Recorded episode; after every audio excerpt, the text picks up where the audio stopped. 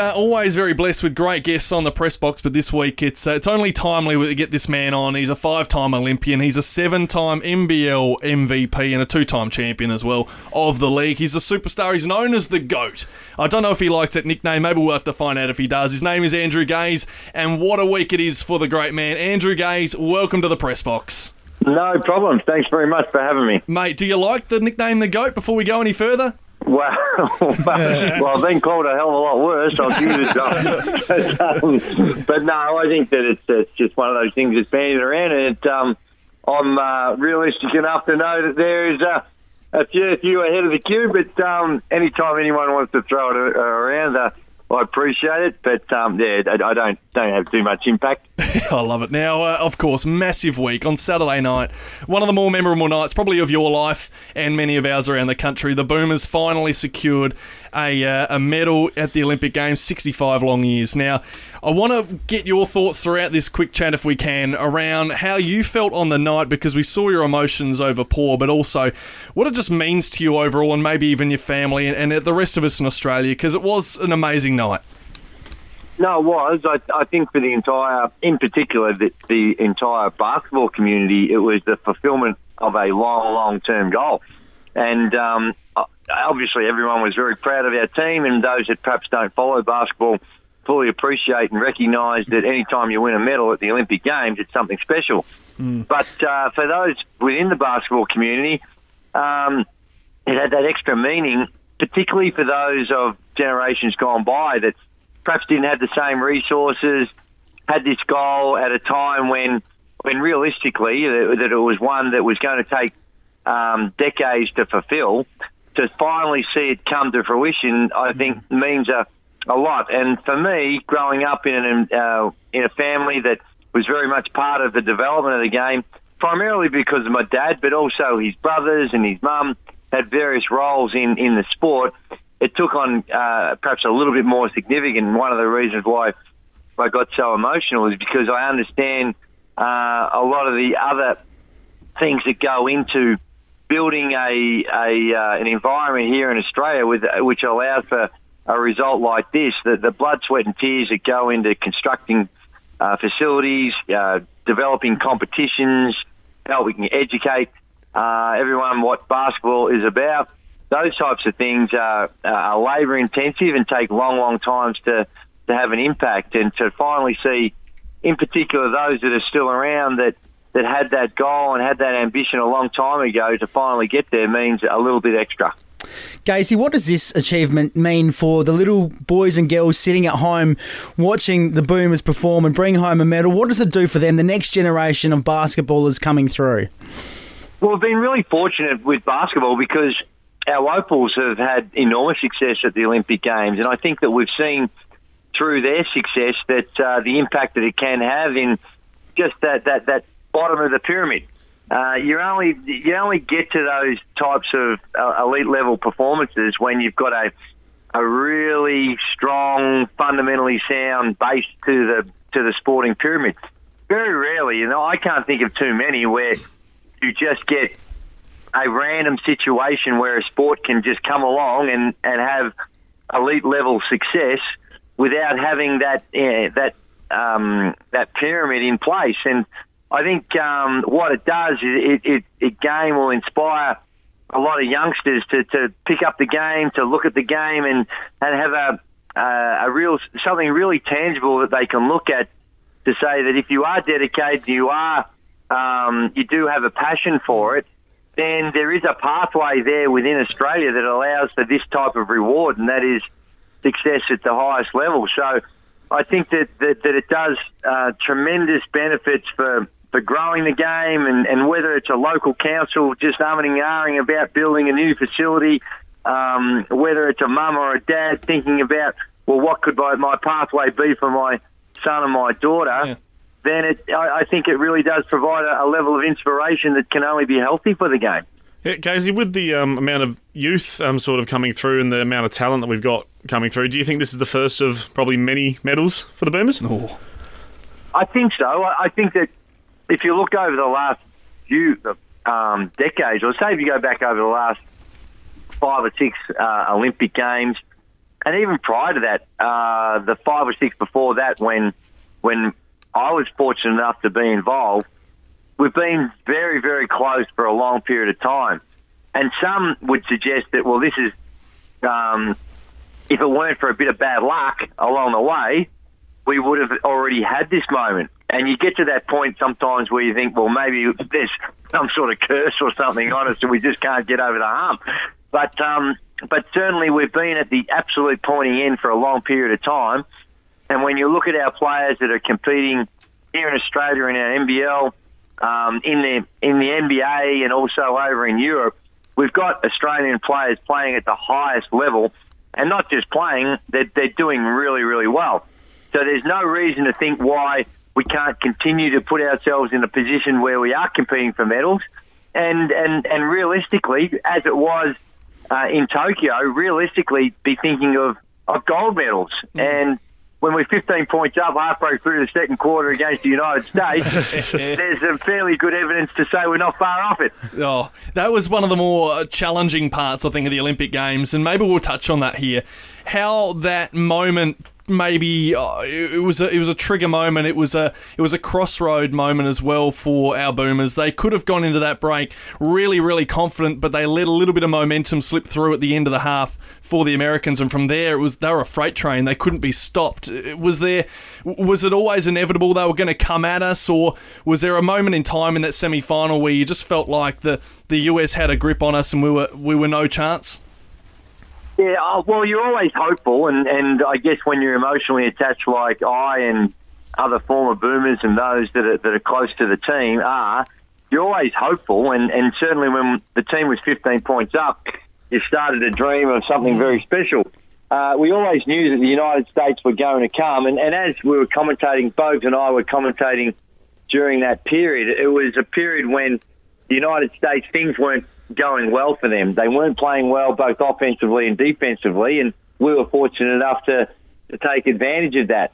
Uh, there was a time out with about five to go, mm. five or six to go in the in the second, and from that point on, there was a noticeable change, in particular on the defensive end of the United States, and there was a feeling that. Um, you know, we're going to have to do something to be able to weather this storm. But unfortunately, it wasn't the case but but still, I think that whether it's that game or what we saw when Australia actually beat the United States in Vegas in the pre-games tournament, there is enough indication to, uh, to and, and, evidence to, to suggest that uh, on a given time we are now in a position where we can cause what would, would still be an upset, but it's not a, a fanciful dream anymore. It's something that that uh, yeah, certain things have to go right for us, but it's not as something that's completely beyond our reach.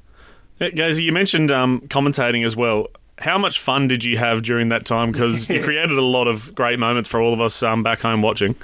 Yeah, it was great. We loved it. I love um, sitting alongside Bogues, who has a, a view on the game, and um, John Casey, who's the, the caller that's been around a long, long time. And um, to, just to, to be with those guys and hearing the different ways in which they will interpret stuff going on, uh, it was. It was. It was heaps of fun and bouncing off Bogues and and um, uh, you know some of the light-hearted moments along the way as well. And uh, but but you really enjoy. I really enjoy the um, the strate- strategy of the game as well, and the way in which you see with the different teams the way they go about it. So uh, you know it's heaps of fun, and, and hopefully people enjoyed it. And we we sort of commentated, I guess uh, selfishly because it's the things that we're focusing on. But hopefully um, there there's some enjoyment and we enhance the game and, and try not to detract from it, that's for sure. Certainly did. And um, the big screen as well. What was it like watching the mm. game on those sorts of screens? Well, before you go on with this question, Dale, who's not here, he's sick at the moment, and he'll be listening to this right now. Yes. He likes to call it the caravan. Eh, yeah. When when uh, when the NBL commentators commentate games from uh, away from the actual uh, yeah. court itself, he calls it the caravan. What was it actually like calling the games from a big screen? Well, we, we, we were in these little uh, cubicles. They were um, they kind of look like in the studios at Docklands in Melbourne. Uh, there was probably, I reckon there was probably eight little. Imagine, you know, storage containers. Imagine them no, fully kitted out with a, they were in the picture, you? venue. They, they fed you in there, didn't they? They, they came and gave you food, and, you know, make sure you're okay. Yeah, yeah. There's a two-way entry, wasn't it? no, no, that, well, that's right. But they were those that had special sound things added to them, and um, they like like um, maybe that's a bit extreme, but maybe if you imagine caravans, just playing caravans in this in this hub, and um, we'd go in there, and and yeah, there was a couple of monitors, but it wasn't overly sophisticated. It, had exactly what you need. You could there was a, monitor that you could watch the game, and and then of course there was um, statistical data that was presented. That on occasions we had a couple of occasions where it, uh, it was a bit delayed, so that made it a, a, a bit of a challenge. But um, but yeah, it wasn't overly sophisticated. Where the real super duper technology kicked in is on the other side of where those little caravan areas are was the main studio. And they had that massive wall screen that if you Oh, saw yes. the Shinya program that I was on, now that was something extraordinarily special. But uh, but I guess for, for me in particular and Kate, it was a little easier because the NBL, um, they've been broadcasting from a hub the last couple of years. It's not the same as being at the game, but it's um, but it's still it's not as difficult as what I think a lot of people um, would think.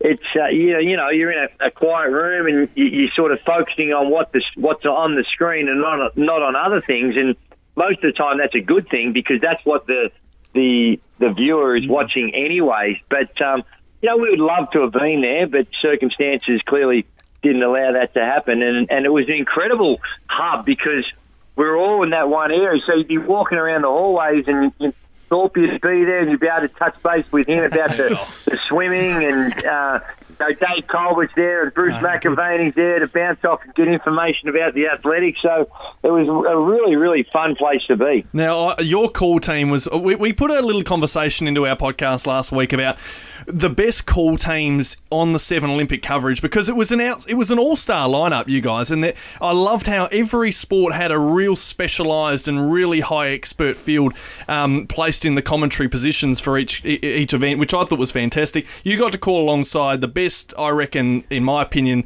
basketball caller in our country, John Casey. You had yourself one of the best um, specials, and Bogues, who is new to the Cape, and I must say he's outstanding. We might talk about him later, but I wanted to ask you who out of all the other combinations would you have loved to have called with if you got a chance to call with someone?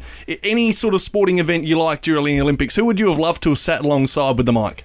Well, I've had the privilege of sitting alongside the great Bruce McAvaney, and no matter what the sport is, Yeah. he's able to find things and um, highlight certain aspects, which is a unique skill, and he can do it in so many different events. Uh, and he's and he's been he's called so many different events. In fact, I can still remember back in the early late eighties, early nineties, Bruce McAvaney on the uh, Channel Seven coverage on a, uh, a Sunday afternoon or a Saturday night, calling a lot of the basketball uh, games No alongside alongside Bill Palmer, and um, so so. I think with Bruce and, and having worked alongside Bruce, I, I did the opening ceremony in Rio with him, and I did the closing ceremony with him in in Athens, and um, just sitting uh, with him and talking track and field or and, and how inquisitive he is about all different sports. He's one that you, you it is a, a huge treat and an honour to be sitting alongside him. Now, Gazy, when I think of great Australian men's basketballers, I think of Andrew Bogut, I think of Luke Longley, and I think of yourself. Where does Paddy Mills rate amongst all of you? Well, well, I don't necessarily get too caught up in, in rating anyone. I just appreciate them for what they've been able to do, and and certainly Paddy has been extraordinary. Not just what he does on the floor, but also off the floor. The way he represent represents us uh, when he's playing in the NBA is nothing short of fantastic. He, he wears his heart on his sleeve. He, he, I guess, he has a very strong commitment to uh, making sure that Indigenous causes are front and centre with everything he does, um, but not certainly at the exclusion exclusion of the rest of the country. And I think he handles himself and contributes in so many different ways. And uh, certainly with his performances for Australia, you, in London, I think he was the leading scorer for the tournament, second leading scorer in Rio, and um, drops 42 in which has become the most significant basketball game in Australian basketball history. He's had a uh, an unbelievable impact on his performance, but also with the culture of the team. You see the way in which he embraces all the team, uh, brings them all together. Uh, you know, he's done some a lot of things that many people wouldn't be aware of, and just very proud of the way he's been able to do it, and, and um, is certainly one of the all-time greats of Australian basketball. I want to go back quickly to the uh, the TV side of things as well, Gazy, in terms of you and uh, Maher and uh, Lisa Sthalekar doing a great job with the, the late night Shinya program. Now, you look like you had a lot of fun with that. And can I be honest, a lot of people who tuned in absolutely loved tuning in because it was just a it was a highlight of the night. You got a lot of fun and, and you got to see the highlights of the games. But have you ever considered surely being a part of uh, having your own TV show of some sort, mate? Because you are a star. no, well, I, it's funny because um, with that program, it was only probably three or four days before the Olympics started that I was invited to or asked to, to be a part of it. Uh, originally, the show was going to be Andy and Lisa, but because of COVID, Lisa lives in Sydney. She Ah. couldn't get down to Melbourne, and they thought, well, just Andy there with Lisa on the, the screen may not be, be enough. And uh, I've been around a while, so I appreciate where I sit in the hierarchy of things. And clearly, when you're getting the call three or four days before the uh, the show's supposed to start, there was probably a few others that said no before me. So I was, might have been down the list a little bit. I don't know.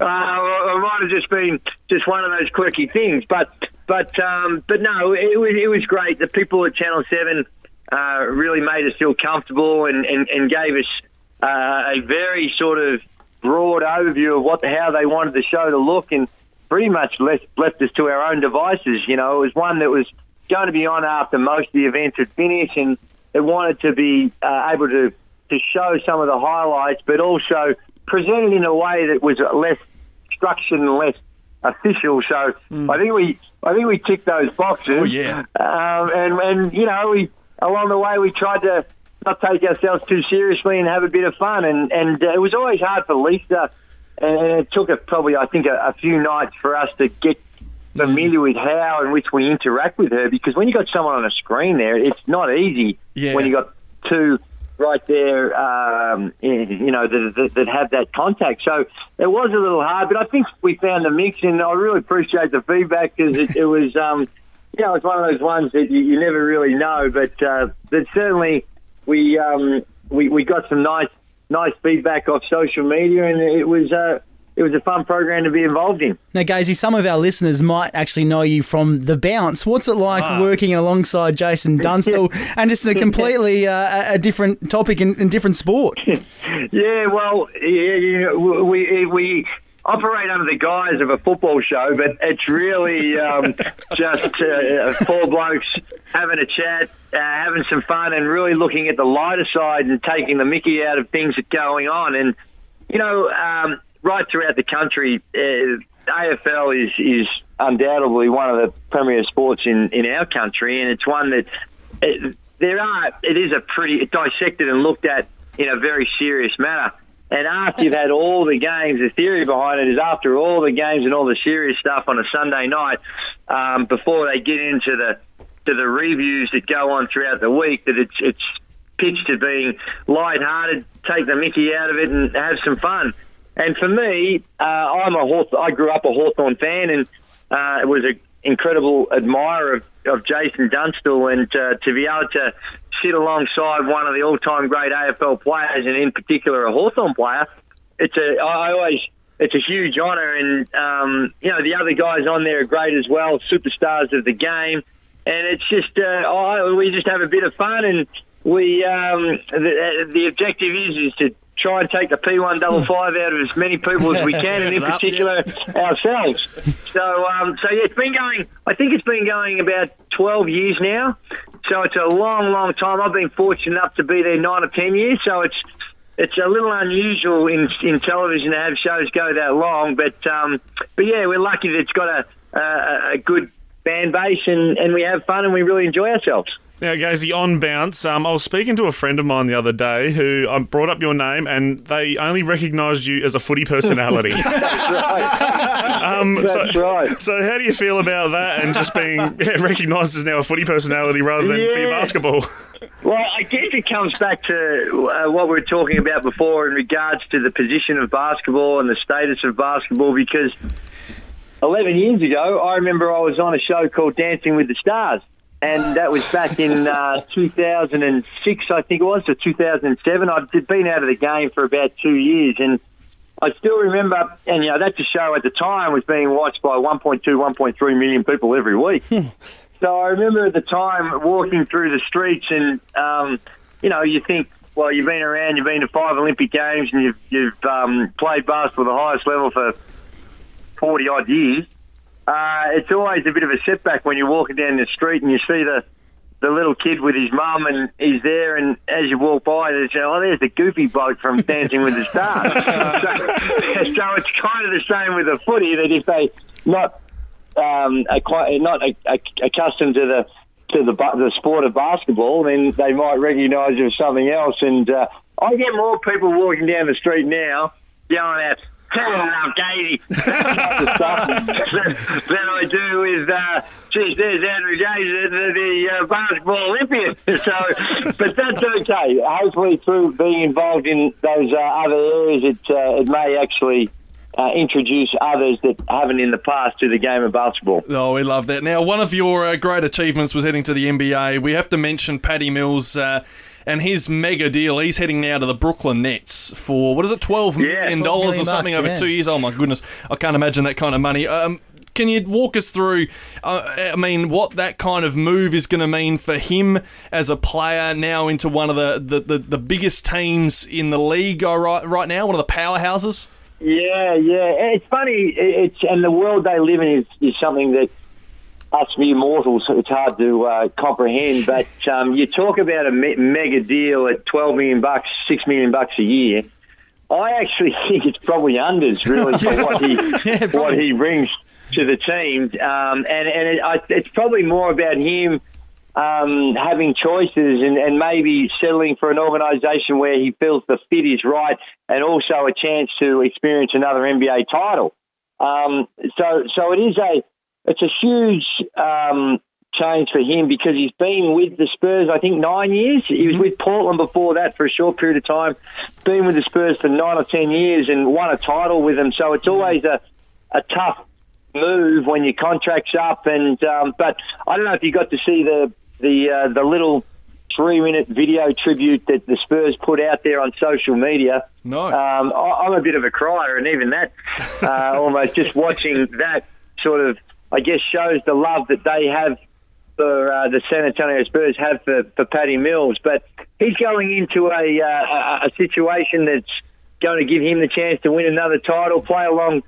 He played alongside one of the all-time greats in Tim Duncan, and and um, now he's going to get to do that with Kevin Durant, James Harden, and Kyrie Irving. So it's a fantastic opportunity for him, and, and one that uh, he thoroughly deserves. And we hope it all goes well for him. I hope so too. If he can get a ring, another ring anyway, that would just be remarkable. One bloke who did win a, win a ring in the NBA and uh, and almost starred in the Last Dance documentary was Luke Longley. Now he's uh, starred in the the Australian Story on the ABC. Um, I don't know if you've seen it, Gazy, but that story I have. put together, it, it's a remarkable yarn. Yeah, it is. Uh, Luke was one that uh, when he came back and finished his career, he um, I wouldn't say he was a recluse, but he he, he wasn't. Uh, he didn't want to be out there in the limelight. He he, he was like this guy that just wanted to be left alone, and and and that's fair enough. That's his choice, and we 100 percent support him with that. But it was one that it was always uh, disappointing because he's just got such a remarkable story to tell.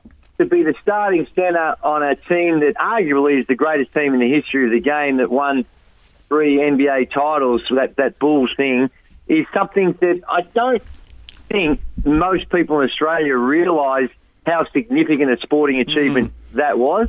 And I, I'm, I'm, I've heard a lot of the stories, both from Luke, and I got to play alongside Steve Kerr, and and, and certainly heard a lot of the stories about that time from from both those guys, and Will Perdue is another one that was there that I've become friends with with my time over in the states as well. So I'd heard a lot of those stories, but um, but a lot of people haven't, of course. And the Last Dance gave a really good insight, but from an Australian perspective, as it was noted in that Australian story, uh, Doco, Luke wasn't deleted from it, but he certainly, I don't think, got the recognition that he deserved for the role he played. And I'm so happy for Luke that that put this really classy um, presentation together that gives him a chance to tell about his perspective on that that uh, Chicago's Bull run because it is it is a different perspective to what Michael had and Scottie had and all those other superstars. Um, but still a, a very significant one of the challenges that they faced and the journey that they went on. So it's, I recommend everyone spend a couple of hours and watch it because it, uh, it's a great story about a unique guy that's done some incredible things representing us uh, in the United States. Here, here. Now, Gazy, as we mentioned before, unfortunately, our man Dale Fletcher couldn't be here for this interview, which is un- unfortunate. But Yep. while he's not in the room, I wanted to I wanted to ask you how much did he pester you this season for NBL tips? Because it's all he banged on about for a while. no, we need more. da- We need more blokes like him and people like him because um, I'm happy to be pestered when people have got a love for the game and are trying to um, put forward stories and tell stories and and uh, inform the the community of, of uh, about the league, about our national team, about anything to do with basketball. Always happy to to um, have those conversations. So I, I wish he'd pester me more um, because it, it is he's doing a great thing out there, uh, help promoting our, our game. Mate, uh, we thank you so much. We've pestered you for long enough, and uh, we can't wait till you're back in the cubicle or the caravan or whatever we're calling it now on this show. mate, uh, you did an outstanding job with Seven over the last couple of weeks. We thank you for your time tonight on the press box, mate. The Boomers are making history, and uh, and we're so bloody proud of them. Uh, so, yeah, hopefully we all are, and uh, thanks very much. I appreciate it.